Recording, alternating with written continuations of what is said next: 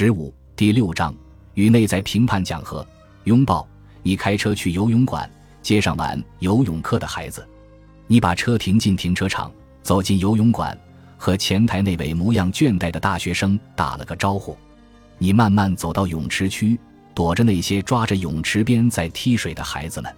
空气中有股氯气的味道，你想幸好有氯，从泳池里孩子的数量来看，也不知道水里有多少小便。泳池里有几组孩子，他们都在接受不同水平的训练。你扫视水面，寻找你孩子所在的那组。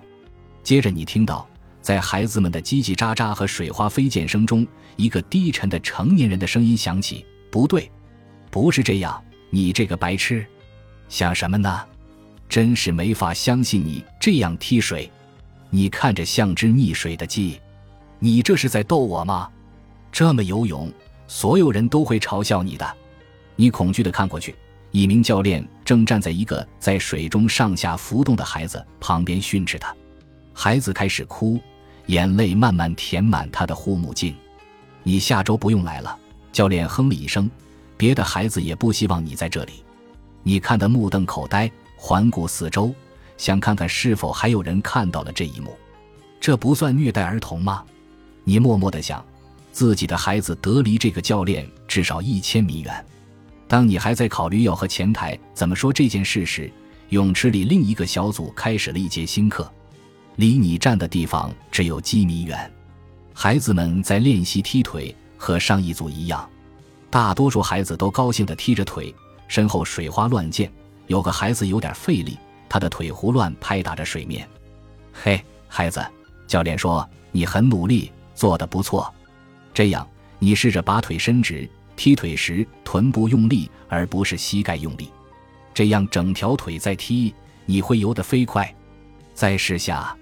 好，这样差不多了。再试下，继续这样练，你会游得比鱼还快。好样的，让我们回到陆地上。哪个教练能让孩子游得更好？不用说，肯定是第二个。为什么呢？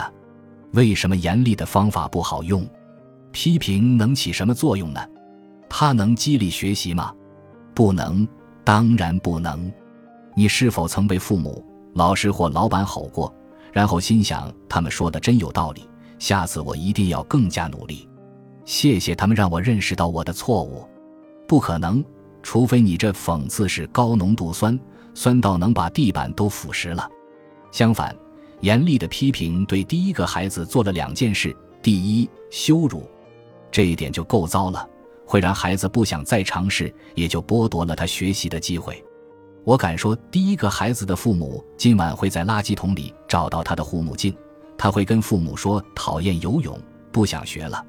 下周他们送孩子去上游泳课时，孩子一定会哭着坚决不肯去。不用说，这个孩子今晚肯定会躺在床上，想象着教练可能会以各种羞辱性的方式惨死。相比之下，第二个教练不仅能让那个孩子下周继续来上课，甚至有可能培养他成为游泳健将。这位教练真的支持孩子，而不是空喊口号的啦啦队长。在孩子学习效果不太好时，教练会花时间用支持性的方式去纠正他。他鼓励孩子多加练习，让他明白理解和掌握技能需要时间，并且给予了孩子明确且积极的尊重。支持型的教练不仅更和善，教学也更有效。这就是下一个工具的关键所在，在支持性的环境中，而不是在惩罚性的环境中，我们更有可能实现目标。第一个教练听着很像我们的内在评判，感觉他大学里学的是刻薄专业。其实我们总这样和自己对话，我们认为严厉的批评会激励我们，说服我们改变，或者自我惩罚是为了让自己顺从。虽然我们本能地知道教练侮辱孩子的做法不对，但我们很难意识到内在评判也不对，不仅不对，而且无效。总说你做不到，你没有能力，你甚至不该费心去尝试，只会让你想要去躲藏，去逃避。那么我们该怎么和自己对话呢？简单说，就像第二个教练那样。如果说替换法指的是与我们的内在评判辩论，改变我们可怕的想法和恐惧，那么创造一个支持性的环境，让我们尝试去做困难之事，就是拥抱法。我们不会正面挑战这些想法，相反，我们承认它们的存在，同时给自己一个温暖支持的拥抱。下文是具体方法。一个叫林哥的人曾经问我，如果我唱走调了，你会怎么做？你会站起来走出去吗？面对唱歌焦虑，林哥想出了一个好办法，我需要朋友们的一点小帮助。有了拥抱，你就有了帮助，但不是来自朋友，而是来自你的内心。毕竟朋友无法全天24小时的帮你，但你可以帮助你自己。这就是自我同情。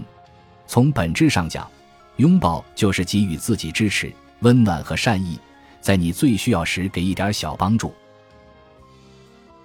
本集播放完毕，感谢您的收听，喜欢请订阅加关注，主页有更多精彩内容。